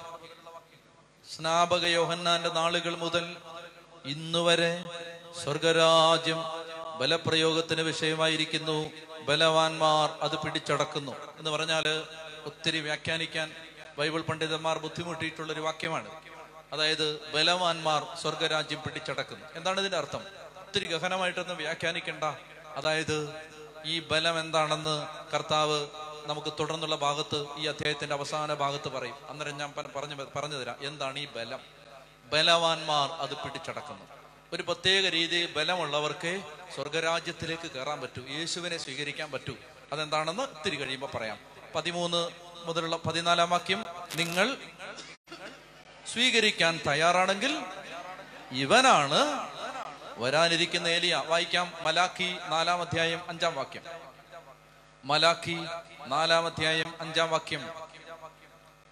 കർത്താ മലാഖി മത്തായിയുടെ തൊട്ട് മുമ്പ് മലാഖി മലാഖി നാലാം അധ്യായം അഞ്ചാം വാക്യം. കർത്താവിന്റെ മഹത്വം ഭീതിജനകവുമായ ദിവസം വരുന്നതിന് മുമ്പ് പ്രവാചകനായ ഏലിയായെ ഞാൻ നിങ്ങളുടെ അടുത്തേക്ക് അയക്കും. ഞാൻ വന്ന ദേശത്തെ ശാപം കൊണ്ട് നശിപ്പിക്കാതിരിക്കേണ്ടതിന് അവൻ പിതാക്കന്മാരുടെ ഹൃദയം മക്കളിലേക്കും മക്കളുടെ ഹൃദയം പിതാക്കന്മാരിലേക്കും തിരിക്കും. മലാക്കി പ്രവചിച്ച ഒരിക്കൽ കൂടെ വായിക്ക്. കർത്താവിന്റെ മഹത്വം മഹത്വം ഭീതിജനകവുമായ ദിവസം വരുന്നതിന് മുമ്പ് പ്രവാചകനായ ഏലിയായെ ഞാൻ നിങ്ങളുടെ അടുത്തേക്ക് അയക്കും. ഞാൻ വന്ന ദേശത്തെ ശാപം കൊണ്ട് നശിപ്പിക്കാതിരിക്കേണ്ടതിന് അവൻ പിതാക്കന്മാരുടെ ഹൃദയം മക്കളിലേക്കും മക്കളുടെ ഹൃദയം പിതാക്കന്മാരിലേക്കും തിരിക്കും. ലൂക്ക ഒന്ന് ഏഴ് വായിക്കും. ലൂക്ക ഒന്ന് ഏഴ്. ലൂക്ക ഒന്ന് ഏഴ്. ആ ലൂക്ക ഒന്ന് പതിനേഴ്. ഏഴല്ല പതിനേഴ്. ആ പതിനാറ് മുതൽ വായിച്ച്. ഇസ്രായേൽ മക്കളിൽ വളരെ പേരെ അവരുടെ ദൈവമായ കർത്താവിലേക്ക് അവൻ തിരിച്ചു കൊണ്ടുവരും. പിതാക്കന്മാരുടെ ഹൃദയങ്ങളെ മക്കളിലേക്കും അനുസരണമില്ലാത്തവരെ നീതിമാന്മാരുടെ വിവേകത്തിലേക്കും തിരിച്ചുവിടാനും സജ്ജീകൃതമായ ഒരു ജനത്തെ കർത്താവിന് വേണ്ടി ഒരുക്കാനും ആരുടെ ആരുടെ ആരുടെ? ഏലിയായുടെ ചൈതന്യത്തോടും ശക്തിയോടും കൂടെ അവൻ കർത്താവിന്റെ മുമ്പേ പോ ആര്? ആരെ കുറിച്ച് ഇത് സ്നാപയോഹന്നാൻ അപ്പൊ ഇത് തന്നെയാണ് ഈശോ പറയുന്നത്. നിങ്ങൾ വിശ്വസിക്കാൻ തയ്യാറെങ്കിൽ ഇവനാണ് വരുമെന്ന് പ്രവാചകന്മാർ അരുടെ ചെയ്ത ഏലിയ. വ്യക്തായോ? ഓക്കെ. ചെവിയുള്ളവൻ കേൾക്കട്ടെ. വായിക്കാം. മത്തായി പതിനൊന്ന് പതിനാറ്. ഈ തലമുറയെ എന്തിനോടാണ് ഞാൻ ഉപമി ഉപമിക്കേണ്ടത്? ചന്തസ്ഥലത്തിരുന്ന് കൂട്ടുകാരെ വിളിച്ച് ഞങ്ങൾ നിങ്ങൾക്ക് വേണ്ടി കുഴലൂതി എങ്കിലും നിങ്ങൾ നൃത്തം ചെയ്തില്ല. ഞങ്ങൾ വിലാപഗാനം ആലപിച്ചു എങ്കിലും നിങ്ങൾ വിലപിച്ചില്ല എന്ന് പറയുന്ന കുട്ടികൾക്ക് സമാനമാണ് ഈ തലവർ. അതായത് നമ്മൾ ഇവിടെ മാതാപിതാക്കന്മാർ ഇവിടെ ധ്യാനം കൂടുകയാണ്. അപ്പൊ കുട്ടികൾ ഇവിടെ വന്നില്ല. കുട്ടികൾ എന്ത് ചെയ്യുന്നു? മേളിൽ ആ റബ്ബർ തോട്ടത്തിൽ ഇരുന്ന് കളിക്കുകയാണ്. അപ്പൊ മാതാപിതാക്കന്മാർ ഇവിടുന്ന് തിരിച്ചു ചെല്ലുമ്പോൾ കുഞ്ഞുങ്ങൾ കരഞ്ഞുകൊണ്ടിരിക്കുകയാണ് കരഞ്ഞുകൊണ്ടിരിക്കുന്ന സമയത്ത് നിങ്ങൾ ചോദിക്കുകയാണ് മക്കൾ എന്തിനാ കരയുന്നത്? അപ്പൊ പറയാണ് ഞാൻ ഞാൻ പാട്ട് പാടിയപ്പോ ഇവൻ ആ പാട്ടിനനുസരിച്ച് ഡാൻസ് ചെയ്തില്ല എന്ന് പറഞ്ഞ് കരയുകയാണ്. അപ്പൊ നമ്മൾ സാരമില്ല മക്കളെ കഞ്ഞി പിടിച്ചിട്ട് വീട്ടിൽ പാന്ന് പറഞ്ഞ് വിളിച്ചോണ്ട് പോകും. നിങ്ങൾ സീരിയസ് ആയിട്ട് എടുക്കുവോ? എടുക്കുവോ? അതായത് കുട്ടികൾ അവരുടെ കളിക്കിടയിൽ വഴക്കുണ്ടാക്കിയ നിങ്ങൾ പറയാം ഇവൻ ഞാൻ രാജാവായി ഇവൾ രാജ്ഞിയാവുന്നില്ല എന്ന് പറഞ്ഞ് കരഞ്ഞുകൊണ്ടിരുന്ന നിങ്ങൾ അതിനെ കുറിച്ച് ആഹാ രാജ്ഞയില്ലേ ഇപ്പൊ തന്നെ നടപടി എടുത്തേക്കാന്ന് പറഞ്ഞിട്ട് ആ കുട്ടിയെ എടുത്തിട്ടിരിക്കുവോ രാജ്ഞാവാത്തിന് ഇല്ല. അതെന്തുകൊണ്ടാണ്? അതെന്താണ്? അത് കുട്ടിക്കളിയാണ്. അത് കുട്ടിക്കളിയാണ്. അതുകൊണ്ട് അത് സീരിയസ് ആയിട്ട് എടുക്കരുത്. കുട്ടികൾ തമ്മിൽ കളിക്കുമ്പോൾ അത് കുട്ടിക്കളിയാണ് അതിനെ സീരിയസ് ആയിട്ട് എടുക്കരുത്. വായിച്ച് ചന്തസ്ഥലത്തിരു ചന്തസ്ഥലത്തിരുന്ന് കൂട്ടുകാരെ വിളിച്ച് ഞങ്ങൾ നിങ്ങൾക്ക് വേണ്ടി കുഴലൂതി എങ്കിലും നിങ്ങൾ നൃത്തം ചെയ്തില്ല. ഞങ്ങൾ വിലാപകൻ ആലപിച്ചു. എങ്കിലും നിങ്ങൾ വിലപിച്ചില്ല. എന്ന് പറയുന്ന കുട്ടികൾക്ക് സമാനമാണ് ഈ തലമുറ എന്ന് പറഞ്ഞാൽ അതായത് കുട്ടികൾ പറയുന്നത് പോലെ ബാലിശമായ ഒരാർഗ്യുമെന്റ് ആണ് ഈ തലമുറ യേശുവിനെ സ്വീകരിക്കാതിരിക്കാൻ പറഞ്ഞുകൊണ്ടിരിക്കുന്നത് ശ്രദ്ധിക്കണം യേശുവിനെ സ്വീകരിക്കാതിരിക്കാൻ ഈ തലമുറ പറഞ്ഞുകൊണ്ടിരിക്കുന്നത് പിള്ളേര് പറയുന്ന പിള്ളേരുടെ ആർഗ്യുമെന്റ് ആണ് ലെയിം എക്സ്ക്യൂസ് മുടന്തൻ ന്യായം കേട്ടിട്ടുണ്ടോ ലെയിം എക്സ്ക്യൂസ് അതാണിത് അതായത് ഓരോ കാരണം പറഞ്ഞ് കർത്താവിനെ സ്വീകരിക്കാതിരിക്കുക ഓരോ കാരണം പറഞ്ഞ് കർത്താവിനെ വേണ്ടെന്ന് പറയുകയാണ്. എന്തൊക്കെയാണ് അവർ കാരണം പറയുന്നത്? യോഹന്നാൻ ഭക്ഷിക്കാത്തവനും പാനം ചെയ്യാത്തവനുമായി വന്നു. യോഹന്നാൻ എന്തിനാണ് ഇപ്പൊ വന്നത്? തൊട്ടു മുമ്പ് എന്തിനാ പറഞ്ഞു? യോഹന്നാൻ എന്തിനാ വന്നേ? യോഹന്നാൻ എന്തിനാ വന്നേ? യേശുവിന് വഴിയൊരുക്കാൻ യേശുവിന് വഴിയൊരുക്കിയിട്ട് ഇതാ ഇതാ എന്റെ പിന്നാലെ ഒരുത്തം വരുന്നു എന്ന് പറഞ്ഞപ്പോ അവനെ കുറിച്ച് പറയുകയാണ്. അവനെ കുറിച്ച് എന്താ പറഞ്ഞത്? യോഹന്നാൻ ഭക്ഷിക്കാത്തവനും പാനം ചെയ്യാത്തവനുമായി വന്ന് ഈ സുവിശേഷം പറഞ്ഞപ്പോ അവൻ പിശാജ് അവന് പിശാചുബാധയാണ് എന്ന് പറഞ്ഞിട്ട് അവർ മാറിപ്പോയി. എന്നാൽ കർത്താവ് എന്ത് ചെയ്തു? കർത്താവ് ഭക്ഷിക്കുന്നവനും പാനം ചെയ്യുന്നവനുമായിട്ട് വന്നു. ഭക്ഷിക്കുന്നവനും പാനം ചെയ്യുന്നവനുമായിട്ട് വന്നപ്പോൾ പറഞ്ഞു ഇതാ ഓജനപ്രിയനും വീഞ്ഞുകുടിയനും ചുങ്കക്കാരുടെയും പാവികളുടെയും സ്നേഹിതനും. ഓരോ കാരണം പറഞ്ഞ് കർത്താവിനെ വേണ്ടാന്ന് വെക്കുന്ന തലമുറയെ ദൈവം പറയുകയാണ് പിള്ളേരുടെ എക്സ്ക്യൂസ് ആണ് നിങ്ങളുടെ എക്സ്ക്യൂസ് പിള്ളേരുടെ എക്സ്ക്യൂസ് അല്ലേ? ധ്യാനം കൂടാൻ പോകാൻ പറയുമ്പോ എക്സ്ക്യൂസ് എന്താണ്? ഓ ഞാൻ ഇല്ലെങ്കിൽ ബിസിനസ് പൊട്ടി അങ്ങനെ പിടിച്ചോണ്ടിരുന്നതാണ്. അത് ഞാനില്ലെങ്കിൽ എല്ലാം കുളമാന്ന് പറഞ്ഞോണ്ടിരുന്ന ഞാൻ ഇവിടെ ഉണ്ടായിട്ടും എല്ലാം കുളമായി. ലെയിം എക്സ്ക്യൂസ് സത്യത്തിൽ മനസ്സിൽ കർത്താവ് പറയാണ് നിങ്ങൾക്ക് എന്നെ സ്വീകരിക്കാൻ മനസ്സില്ല. നിങ്ങൾ എന്ത് ചെയ്യുന്നു നിങ്ങൾ യോഹന്നാൻ വന്നിട്ട് നിങ്ങളോട് പറഞ്ഞു ഇതാ രക്ഷകൻ വരികയാണ്. അപ്പൊ നിങ്ങൾ പറഞ്ഞു അയ്യോ അവന് പിശാലുണ്ട് അവൻ പറയുന്നത് കേക്കല്ലേ? അല്ലെങ്കിൽ തോൽവാറൊക്കെ ഇട്ടെടുത്ത് നടക്കൂ. പാന്റ് ഇട്ട് നടക്കേണ്ട കാലത്ത് തോൽവാർ ഇട്ടെടുത്ത് നടക്കുന്നു. അവന് അവന് പിശാചുവാതയാണ് അന്നേരം കർത്താവ് എന്ത് ചെയ്തു? നല്ല ജീൻസും ടോപ്പും ഒക്കെ ജീൻസും ടീഷർട്ടും ഒക്കെ ഇട്ട് വന്നു. അങ്ങനെ വന്നപ്പോഴത്തേന് കർത്താവ് എന്ത് ചെയ്യുന്നു? കർത്താവ് തട്ടുകടയിൽ പോയി ഭക്ഷണം കഴിക്കുന്നു. കർത്താവ് നല്ല ഹോട്ടലിൽ വെച്ച് കർത്താവിനെ നിങ്ങൾ കണ്ടുമുട്ടുന്നു. അങ്ങനെയൊക്കെ കണ്ടുമുട്ടുന്ന സമയത്ത് പറയുന്നു ഓ ഇത് തീറ്റിക്കാരൻ. തീറ്റയും കുടിയേ ഉള്ളു ഇവന്. അതുകൊണ്ട് ഇവൻ പറയുന്നത് കേക്കണ്ട. ലെയിം എക്സ്ക്യൂസ് ഓരോ കാരണം പറഞ്ഞ് കർത്താവിൽ നിന്ന് അകന്നുകൊണ്ടിരിക്കുകയാണ്. ഓരോ കാരണം പറഞ്ഞ് ദൈവത്തെ സ്വീകരിക്കുന്നത് മാറ്റിവെക്കുകയാണ്. ഓരോ കാരണം പറഞ്ഞ് ദൈവത്തിലേക്ക് തിരിച്ചു വരുന്നതിന് മടി കാണിക്കുകയാണ്. അങ്ങനെയുള്ള തലമുറയെ കർത്താവ് പറയാണ് അങ്ങനെയുള്ള തലമുറയെ ജ്ഞാനം അവന്റെ പ്രവൃത്തികളാൽ നീതീകരിക്കപ്പെടുന്നു. ജ്ഞാനം ഒത്തിരി പാട് പാടുപെട്ട് മനസ്സിലാക്കേണ്ട ശ്രദ്ധിച്ച് ലളിതമായിട്ട് മനസ്സിലാക്കൂ ജ്ഞാനം സമം ഈശോ. ഈശോ പറയാണ് എന്നെ എന്റെ പ്രവൃത്തികൾ കണ്ട് മനസ്സിലാക്കൂ പിടികിട്ടിയോ? ജ്ഞാനം അതിന്റെ പ്രവർത്തികളാൽ നീതീകരിക്കപ്പെടുന്നു. കർത്താവ് പറയാണ് ജ്ഞാനം ഞാൻ. എന്നെ എന്റെ പ്രവൃത്തി കണ്ട് വിലയിരുത്തിക്കൂ. ഞാൻ എന്ത് ചെയ്യുന്നു ഞാൻ എന്ത് പറയുന്നു അത് കണ്ടിട്ട് എന്നെ സ്വീകരിക്കണോ വേണ്ടയോ തീരുമാനിച്ചു. ചെത്തി പറഞ്ഞേ ഹാലലുയാ. ഹാലലുയാ. ഹാലലുയാ. ഇത്രയും പറഞ്ഞിട്ട് ഇരുപത് മുതലുള്ള വാക്യങ്ങൾ. ഈശോ പറയുകയാണ് ഇത്രയും പറഞ്ഞിട്ട് പറയുകയാണ്. രണ്ടു മൂന്ന് നഗരങ്ങളെ നോക്കിയിട്ട് കർത്താവിന് ഇപ്പൊ ഭയങ്കര ആവേശമായി. കാരണം എന്താണ്? സ്വീകരിക്കുന്നില്ല. സ്വീകരിക്കാതിരുന്നപ്പോൾ നിങ്ങൾ നിങ്ങൾ നിങ്ങൾ നിങ്ങൾ നിങ്ങൾ ഓരോ എക്സ്ക്യൂസ് പറഞ്ഞ് എന്നെ സ്വീകരിക്കാതിരുന്നിട്ട് നിങ്ങൾ നിങ്ങൾ നശിച്ചു പോകുന്ന തലമുറയാന്ന് കർത്താവ് ഇവരോട് ദേഷ്യപ്പെട്ടിങ്ങനെ നിന്നിട്ട് കർത്താവ് ഒന്ന് രണ്ട് നഗരങ്ങളിലേക്ക് തിരിഞ്ഞു. അതങ്ങനല്ലേ? നമ്മളിപ്പോ അതായത് ദേഷ്യം വരുമ്പോഴല്ലേ മുമ്പത്തെ കാര്യമല്ലേ എടുത്തിടുന്നത്? അങ്ങനല്ലേ അത്? അതായത് ഇപ്പോ എന്താ പറയുന്നത് ഇപ്പൊ ഒരു കാര്യം പറഞ്ഞ് നമ്മൾ ഒരാളോട് ദേഷ്യപ്പെടാന്ന് വെച്ചോ. ഇപ്പൊ ഒരാൾ ലേറ്റ് ആയിട്ട് വന്നതിന് ഞാൻ ഒരാളോട് ദേഷ്യപ്പെടാന്ന് വെച്ചോ. ലേറ്റ് ആയിട്ട് വന്ന് ഞാൻ പറഞ്ഞു നിങ്ങൾ താമസിച്ച് വന്ന് ഇത് നിങ്ങൾ താമസിച്ചാണ് വരേണ്ടത്? എന്ന് പറഞ്ഞ് ദേഷ്യപ്പെട്ടിട്ട് ഞാൻ പറയുകയാണ് അല്ലേലും മെനെ ഞാൻ നീ എന്താ കാണിച്ചത്? മെനെ ഞാൻ കാണിച്ചത് ഇവിടെ ഈ കോണ്ടെസ്റ്റിൽ പ്രസക്ത അല്ല എങ്കിലും ഈ ദേഷ്യം വരുമ്പോഴാണ് പലതും ഓർമ്മ വരുന്നത്. നീ നീ കഴിഞ്ഞ ആഴ്ച ഇത് തന്നല്ലേ നീ ചെയ്തത്? മനസ്സിലായോ? ആ സംഭവമാണിത്. കർത്താവ് ഇതിങ്ങനെ പറഞ്ഞ് ഇങ്ങനെ വിറൽ പിടിച്ചിരിക്കുന്ന സമയത്താണ് അതാ കൊറാസീൻ എന്ന് പറയുന്ന ഒരു നാട്ടിൽ നിന്ന് ഒരു ചേട്ടൻ ഈ പ്രസംഗത്തിനിടെ ഇരുന്ന് ഉറങ്ങിക്കൊണ്ടിരിക്കും ബത്സൈദ എന്ന് പറയുന്ന ഒരു നാട്ടിൽ നിന്ന് ഒരു ചേട്ടൻ അവിടെ ആ മൂലക്കിരുന്ന് കഞ്ഞി ആയില്ലല്ലോ എന്ന് ഓർത്ത് ഉറങ്ങിക്കോട്ടെ. അപ്പൊ ഇത് പറഞ്ഞു വന്ന കൂട്ടത്തിലാണ് കർത്താവ് കണ്ടത് കൊറാസീൻകാർ ഇരുന്ന് ഉറങ്ങുന്നു. കൊറാസീൻ നിനക്ക് ദുരിതം. അയ്യോ അയാൾ എഴുന്നേറ്റ്. ബത്സൈദ നിനക്ക് ദുരിതം. ബത്സൈദ എഴുന്നേറ്റ്. കൊറാസിന്റെ ഭാര്യയാണ് ബത്സൈദ. ചേട്ടനും ചേച്ചിയും രാവിലെ വന്ന് ഉറങ്ങിക്കൊണ്ടിരിക്കുകയാണ്. അവൻ എന്ത് ചെയ്തു ബത്സൈതായിന്ന് എന്ന് കൊറാസീനിലേക്ക് കെട്ടിച്ചു വിട്ടാണ് ചേച്ചിയെ. അപ്പൊ ചേച്ചിയെ കണ്ട് ചേട്ടനെ കണ്ടു. ആ ചേട്ടൻ തുറന്നു പറഞ്ഞു ചേച്ചി ഇരുന്ന് പറഞ്ഞു കർത്താവ് പറഞ്ഞു കൊറാസീൻ നിനക്ക് ദുരിതം. അയ്യോ അയ്യോ അയ്യോ അല്ലേ അല്ലേ ലുയാ അല്ലേ ഞാൻ ഉറങ്ങിയില്ലേ? ഞാനല്ലേ ഇയാളാ അല്ലേ ലുയാ കൊറാസീൻ എഴുന്നേറ്റ്. ബത്സൈദ നിനക്ക് ദുരിതം. അയ്യോ അല്ലേ ലുയാ ഞാനല്ലേ എഴുന്നേറ്റ്. എന്താ കർത്താവ് പറയാണ്? നിങ്ങളിൽ നടന്ന അത്ഭുതങ്ങൾ അതായത് ഞാൻ നിങ്ങൾ കൊറാസീൻ ഞാൻ നിങ്ങളുടെ ദേശത്ത് വന്ന് ചെയ്ത അത്ഭുതങ്ങൾ. ചെയ്ത. ഞാൻ നിങ്ങളുടെ ദേശത്ത് വന്ന് ചെയ്ത അത്ഭുതങ്ങൾ. ടയറിലും സീതോനിലും നടന്നിരുന്നെങ്കിൽ അവ എത്ര പണ്ടേ ചാക്കുടുത്ത് ചാരം പൂശി അനുഭവിച്ചേനെ പിടികിട്ടുന്നുണ്ടോ? ഈ കോണ്ടക്സ്റ്റിലെല്ലാം മനസ്സിലാവുന്നുണ്ടോ? യേശുവിനെ സ്വീകരിക്കാത്ത ഗ്രാമങ്ങൾ.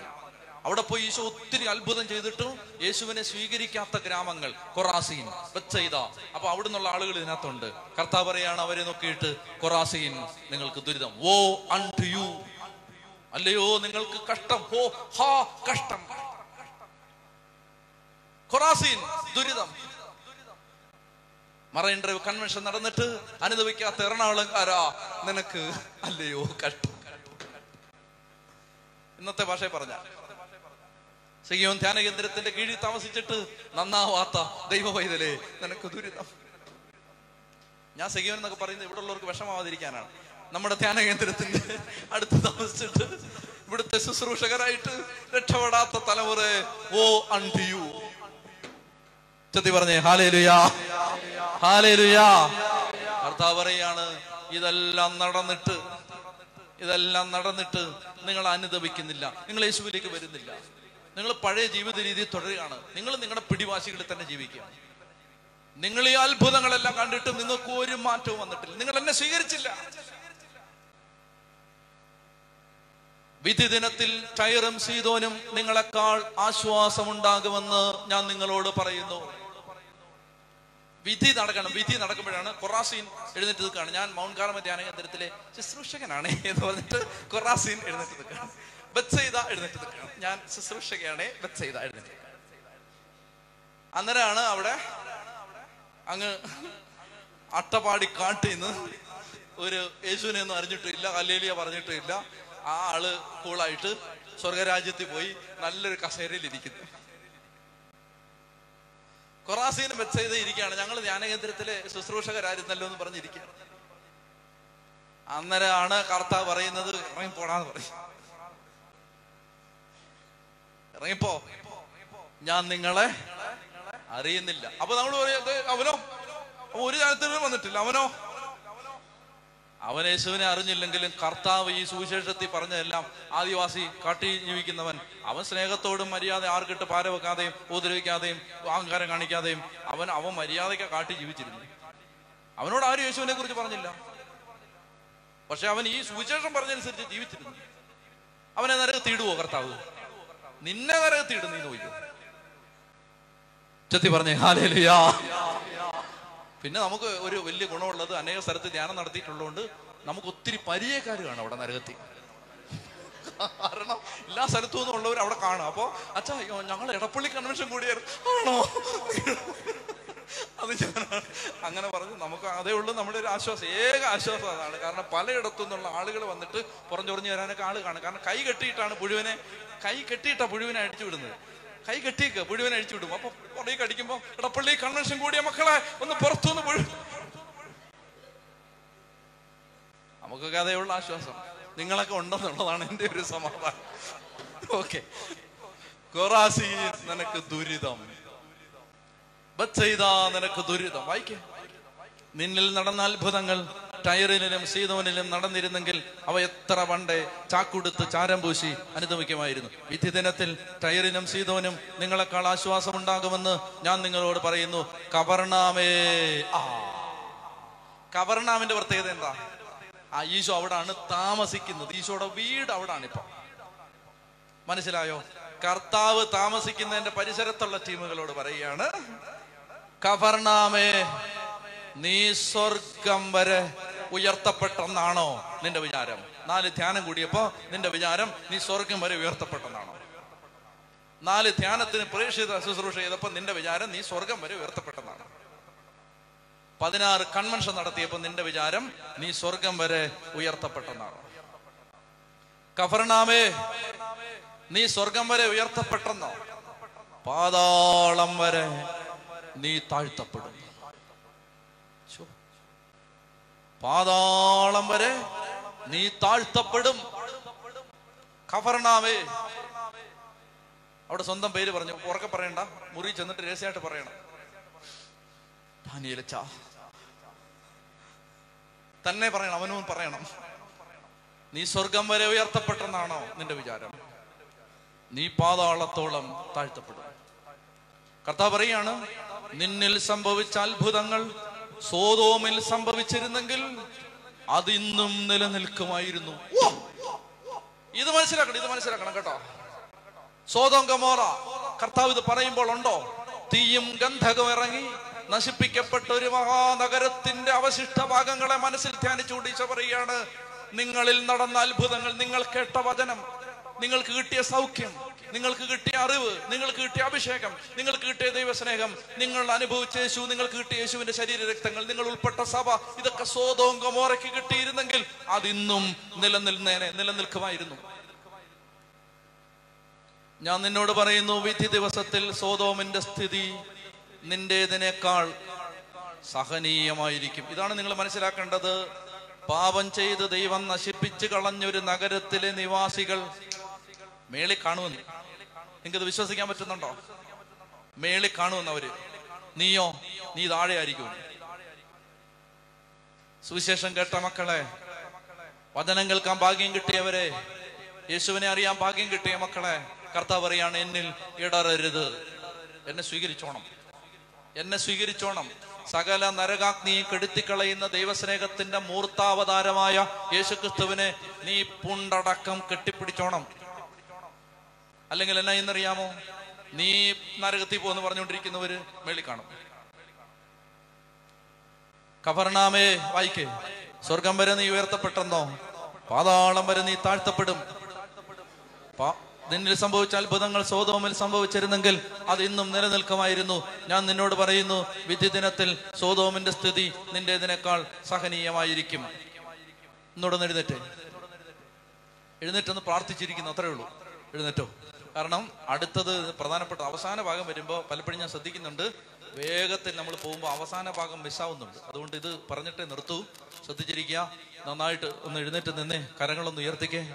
നന്നായിട്ട് ഉയർത്തിക്കേ. ദൈവമേ ദൈവരാജ്യത്തിൽ നിന്ന് തള്ളിക്കളയപ്പെടരുത്. ദൈവരാജ്യത്തിൽ നിന്ന് വിട്ടുപോകരുത്. ദൈവമേ ദൈവരാജ്യത്തിന്റെ ഭാഗമാവണം. കർത്താവെ കരങ്ങൾ ഉയർത്തി എല്ലാ തിന്മകളെയും കുറവുകളെയും അഹങ്കാരത്തെയും ജീവിതത്തിൽ വന്നുപോയ എല്ലാ പോരായ്മകളെയും എല്ലാ വലിയ നമ്മൾ വലുതാണെന്നുള്ള എല്ലാ ഭാവത്തെയും എല്ലാം കർത്താവിന് സമർപ്പിച്ച് ഒന്ന് സ്തുതിച്ചേ. ഹാലലുയ്യ വിശുവെ ആരാധന ആരാധന ആരാധന. പോരാ ശക്തിയോടെ സ്തുതിക്ക്.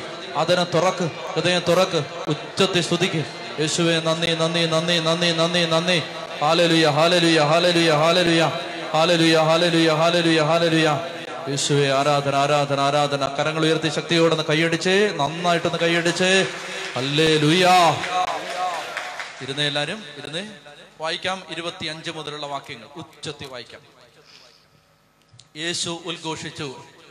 സ്വർഗത്തിന്റെയും ഭൂമിയുടെയും നാഥനായ പിതാവേ നീ കാര്യങ്ങൾ ബുദ്ധിമാന്മാരിലും വിവേകികളിൽ നിന്ന് മറച്ച് ശിശുക്കൾക്ക് വെളിപ്പെടുത്തിയതിനാൽ ഞാൻ നിന്നെ സ്തുതിക്കുന്നു. അതേ പിതാവേ ഇപ്രകാരമായിരുന്നു നിന്റെ തിരുവുള്ളം. സർവവും എന്റെ പിതാവിനെ ഏൽപ്പിച്ചിരിക്കുന്നു. പിതാവല്ലാതെ മറ്റാരും പുത്രനെ അറിയുന്നില്ല. പുത്രനും പുത്രനാർക്ക് വെളിപ്പെടുത്തി കൊടുക്കാൻ മനസ്സാകുന്നുവോ അവനുമല്ലാതെ മറ്റാരും പിതാവിനെയും അറിയുന്നില്ല. ബലവാൻ ദൈവരാജ്യം പിടിച്ചടക്കുന്നു. എന്താണ് ബലം എന്നറിയാമോ? അതായത് ഒരു കുഞ്ഞിനെ പോലെ ആകാനുള്ള ബലം. അങ്ങനെയുള്ളവൻ ദൈവരാജ്യം പിടിച്ചടക്കും. ഈശോ പറയുകയാണ് സ്വർഗത്തിന്റെയും ഭൂമിയുടെയും നാഥനായ പിതാവേ നീ ഈ കാര്യങ്ങളെല്ലാം ബുദ്ധിമാന്മാരിലും വിവേകളും ബുദ്ധി ഉണ്ടെന്ന് വിചാരിക്കുന്നവരിൽ നിന്നും അതാ ഞാൻ നേരത്തെ പറഞ്ഞില്ലേ ഉദാഹരണം ഭയങ്കര ബുദ്ധി ഉണ്ടെന്നാണ് വിചാരം. ബുദ്ധി ഉണ്ടെന്ന് വിചാരിക്കുന്നവരിൽ നിന്നും വിവേകമുണ്ടെന്ന് വിചാരിക്കുന്നവരിൽ നിന്നും മറച്ചു വിട്ട് പൊട്ടന്മാർക്ക് വെളിപ്പെടുത്തും പൊട്ടന്മാർക്കും പൊട്ടികൾക്കും വെളിപ്പെടുത്തും കർത്താവേ എനിക്കൊന്നും അറിയാൻ പാടില്ല. കർത്താവ് വെളിപ്പെടുത്തണം. അങ്ങനെ മനസ്സുള്ളവന് മനസ്സുള്ളവൾക്ക് ഇതെല്ലാം വെളിപ്പെടുത്തി കിട്ടും. അല്ലെങ്കിൽ യേശുവിനെ സ്വീകരിക്കാൻ പറ്റും. അല്ലാത്തവർക്ക് യേശു ഭോഷത്വം പോലീസിലേക്ക് പറയാണ് കുരിശിന്റെ വചനം നാശത്തിലൂടെ ചരിക്കുന്നവർക്ക് ഭോഷത്വം ഫൂളിഷ്നെസ് അവർ പറയും എന്തൊരു വിഡിത്തരാണ് ഇവർ പറയുന്നത്. വായിക്കേ.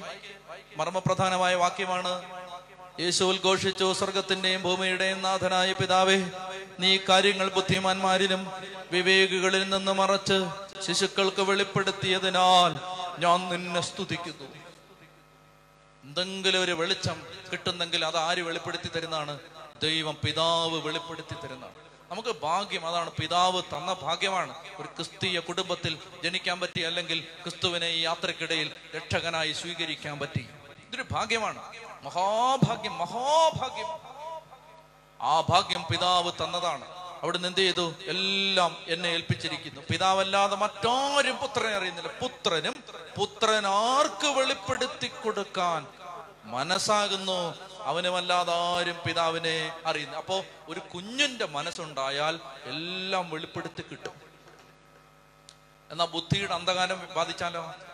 ആർക്കാ പ്രാർത്ഥിക്കാൻ പറ്റാത്തെന്നറിയാമോ പ്രാർത്ഥിക്കാൻ പറ്റത്തില്ല ദൈവത്തെ സ്തുതിക്കാൻ പറ്റത്തില്ല ആത്മീയ വെളിപ്പെടുത്തൽ കിട്ടില്ല ദൈവകൃപ സ്വീകരിക്കാൻ എല്ലാം എന്തോ അറിയാവുന്ന ഒരു വിചാരം ഉണ്ടെങ്കിൽ ഒന്നും കിട്ടില്ല. നമ്മൾ തുടങ്ങിയെടുത്ത് തന്നെ നിൽക്കും. എന്നാൽ പഞ്ചപുച്ഛം അടക്കി സാഷ്ടാംഗം വീണ് കിടക്കണം. എന്നിട്ട് പറയണേ എനിക്ക് തലയടിച്ചിട്ട് പറയണം എനിക്കൊന്നും അറിയില്ല. എന്നെ പഠിപ്പിച്ചു തരണം. അപ്പൊ എന്ത് സംഭവിക്കും? ജറമിയ മുപ്പത്തി മൂന്ന് മൂന്ന് സംഭവിക്കും. നീ എന്നെ വിളിക്കുക ഞാൻ നിനക്ക് ഉത്തരം തരും. ബുദ്ധിക്കതീതവും മഹത്തും നിഗൂഢവുമായവ ഞാൻ നിനക്ക് വെളിപ്പെടുത്തും. ജറമിയ മുപ്പത്തിമൂന്ന് മൂന്ന്. നീ എന്നെ എന്നെ വിളിക്കുക. ഞാൻ ഉത്തരം തരും. ബുദ്ധിക്കതീതവും മഹത്തും ആ അങ്ങനെയുള്ളത് വെളിപ്പെടുത്തി തരും. വിളിച്ചാ മതി. അങ്ങനെ എത്രയോ പേര്. ഞാൻ ഉദാഹരണം പറഞ്ഞ സമയം കളയുന്നില്ല. എത്രയോ പേര് ഈ ലോകത്ത് ഒന്നും അറിയാത്തവര് തലയടിച്ച് പ്രാർത്ഥിച്ചു. കർത്താവേ ഒന്നും അറിയില്ല. കർത്താവ് വെളിപ്പെടുത്തി തരും. വായിക്ക് ഇരുപത്തെട്ട്. അധ്വാനിക്കുന്നവരും ഭാരം വഹിക്കുന്നവരുമായ നിങ്ങളെല്ലാവരും എന്റെ അടുക്കൽ വരുവിൻ. ഞാൻ നിങ്ങളെ ഇതാണ് ഈശോ. ആശ്വാസം. അതായത് നമ്മുടെ ജീവിതത്തിന്റെ എല്ലാ മേഖലകളിലും ആശ്വാസം. ഞാൻ പിന്നീട് വിവരിച്ചോളാം. ഇപ്പൊ അത് വിവരിക്കുന്നില്ല. അത് കൃപയുടെ യുഗത്തിന്റെ ആശ്വാസമാണ്. ഞാൻ പിന്നെ പറഞ്ഞു തന്നോളാം. ഒത്തിരി സമയം വേണം. കൃപയുടെ കൃപ വന്നു കഴിയുമ്പോൾ പിന്നെ ആശ്വാസമാണ്. ഭാരം പഴയ പോലെ തന്നെ ഉണ്ട് ഒരു കുഞ്ഞുദാഹരണം പറയാം. നമ്മൾ നമ്മൾ കരയെ നിൽക്കുകയാണ്. നിങ്ങൾക്ക് നൂറ് കിലോ ഭാരം. കരയെ നിൽക്കുകയാണ്. നൂറ് കിലോ ഭാരം. നിങ്ങളൊരു വെള്ളത്തിൽ ചാടി വലിയ നദി ചാടി നദിയിൽ നിങ്ങൾ മുങ്ങിക്കിടക്കാണ് ഭാരം ഇപ്പൊ എത്രയാണ്? നിങ്ങളുടെ ഭാരം ഇപ്പൊ എത്രയാണ്? ആണോ? കരയിൽ നിന്നപ്പോൾ നിങ്ങളുടെ ഭാരം നൂറ് കിലോ. നിങ്ങൾ വെള്ളത്തിൽ ചാടി ഇങ്ങനെ മുങ്ങാൻ കുഴിയിട്ട് കിടക്കുകയാണ്. വെള്ളത്തിൽ ഇങ്ങനെ അടിയിൽ താന്നു പോയിട്ടില്ല. അങ്ങനെ നിങ്ങൾ നീന്തി തുടിച്ച് കിടക്കുകയാണ്. അല്ലെ മുങ്ങി കിടക്കുകയാണ്. നിങ്ങളുടെ ഭാരം ഇപ്പോൾ നൂറ് കിലോ തന്നെ. പക്ഷേ വെള്ളത്തിൽ മുങ്ങി കിടക്കുമ്പോൾ നിങ്ങൾ ഭാരം അറിയുന്നുണ്ടോ? ഉണ്ടോ? ക്രിസ്ത്യാനി നിനക്കും ഭാരമുണ്ട്. യേശുവിനെ അറിയാത്ത മകനും ഭാരമുണ്ട്. പക്ഷേ കൃപയുടെ നദിയിൽ മുങ്ങിക്കിടന്നാൽ നിനക്ക് ഈ ഭാരം ഫീൽ ചെയ്യുന്നില്ല. You don't feel it feel ചെയ്യുന്നില്ല. ഭാരമുണ്ടോ? പിന്നില്ലേ. ഫീൽ ചെയ്യുന്നുണ്ടോ? ഇല്ല. അയ്യോ അതെങ്ങനെ കൃപയുടെ നദി. ഇതാണ് യേശു. കർത്താവ് പറയാണ് അധ്വാനിക്കുന്നവരും ഭാരം വഹിക്കുന്നവരുമായി നിങ്ങൾ എല്ലാവരും എന്റെ അടുക്കൽ വരുവിൻ. ഞാൻ നിങ്ങളെ ആശ്വസിപ്പിക്കാം. ഭാരമൊക്കെ അവിടെ തന്നെ കാണുന്നു പക്ഷെ നീ മാറും. നിന്റെ ആറ്റിറ്റ്യൂഡ് മാറും നിന്റെ ഔട്ട്ലൈൻ മാറും നിന്റെ ലോക വീക്ഷണം മാറും നിന്റെ വിശ്വാസം മാറും നിന്റെ ബോധ്യം മാറും. നീ ഭയങ്കര പവറാവും ഭാരം എല്ലാം അവിടെ തന്നെ ഉണ്ടെന്ന്. എല്ലാം ഉണ്ടെന്ന്. ഉറക്കെ പറഞ്ഞേ ഹാലേ ലുയാ ഉച്ചത്തി പറഞ്ഞേ ഹാലേ ലുയാ വായിക്കാം ഇരുപത്തിയൊൻപത് ഞാൻ നിങ്ങളെ ആശ്വസിപ്പിക്കാം. ഞാൻ ശാന്തശീലനും വിനീത ഹൃദയനുമാകയാൽ എന്റെ മുഖം വഹിക്കണം. എന്നിൽ നിന്ന് പഠിക്കണം. അപ്പോൾ നിങ്ങൾക്ക് ആശ്വാസം കിട്ടും. എന്തെന്നാൽ എന്റെ മുഖം വഹിക്കാൻ എളുപ്പമുള്ളതും ചുമട് ഭാരം കുറഞ്ഞതുമാണ്. എഴുന്നേക്കാം. പതിനൊന്നാം അധ്യായം. നല്ലൊരു അധ്യായമാണ്. ഇനി ഒരു രഹസ്യം പറയട്ടെ. ഒരു മഹാരഹസ്യം പറയട്ടെ. അതായത് ഞാൻ രണ്ടു മൂന്നാഴ്ചയായിട്ട് ഇത് പഠിപ്പിക്കാതിരുന്നത്. എന്തുകൊണ്ടാന്ന് പറയട്ടെ? ഇതിനകത്തൊന്നുമില്ല വായിക്കുമ്പോ. എന്തോ പറയാനാ? എന്താ ഇതിനകത്തൊന്ന് പറയാൻ? എനിക്ക് ഞാൻ ഇത് വായിക്കുമ്പോൾ എനിക്കൊന്നും കിട്ടുന്നില്ല. പക്ഷെ ഇന്നലെ രാത്രി കർത്താവ് തന്നു. അതാണ് ഞാൻ നിങ്ങളോട് പറഞ്ഞത്. ഇതാണ് നമ്മൾ ഒറ്റ വായനയിൽ ഒന്നുമില്ല. പിന്നെ പിന്നെ വായിച്ച് കർത്താവ് തന്നതാണ്. ഞാൻ വായിച്ച് ഉണ്ടാക്കിയതല്ല. ദൈവം തന്നതാണ്. ഇന്നലെ അതിനാണ് നിങ്ങളെ ഓരോ ആഴ്ച ഞാനിങ്ങനെ അതുകൊണ്ട് ലേവിയരൊക്കെ പഠിപ്പിക്കാം സംഖ്യ പഠിപ്പിക്കാം എന്നൊക്കെ പറഞ്ഞ് ഇങ്ങനെ ഉഴപ്പി ഉഴപ്പി ഇരുന്നത്. ഈ അധ്യായം പതിനൊന്ന് പന്ത്രണ്ട് കഴിഞ്ഞാൽ പതിമൂന്ന് കഴിഞ്ഞാൽ പിന്നെ ഒത്തിരി കാര്യങ്ങളുണ്ട്. പതിനൊന്നും പന്ത്രണ്ടിൽ എന്നാ എന്നാ ഇത് വായിച്ചു പോകുമ്പോൾ അങ്ങനെ ഒന്നും ഒരു ക്ലിക്ക് കിട്ടുന്നില്ല. പക്ഷെ എന്തോരം കാര്യങ്ങൾ കടന്നതിനകത്ത് അല്ലേ? ദൈവം വലിയ അനുഗ്രഹം തരും കർത്താവിന്റെ വലിയ അഭിഷേകം ദൈവം തരും. നമുക്ക് ഒത്തിരി ആഴമായിട്ട് ഇന്ന് സ്നേഹത്തോടെ പ്രാർത്ഥിക്കേണ്ട ദിവസമാണ്. എല്ലാം മറന്ന് പ്രാർത്ഥിക്കണം. ഒന്നും നിങ്ങൾ ആകുലപ്പെടരുത്. ഇന്ന് ദൈവം വലിയ കാര്യം ചെയ്യും.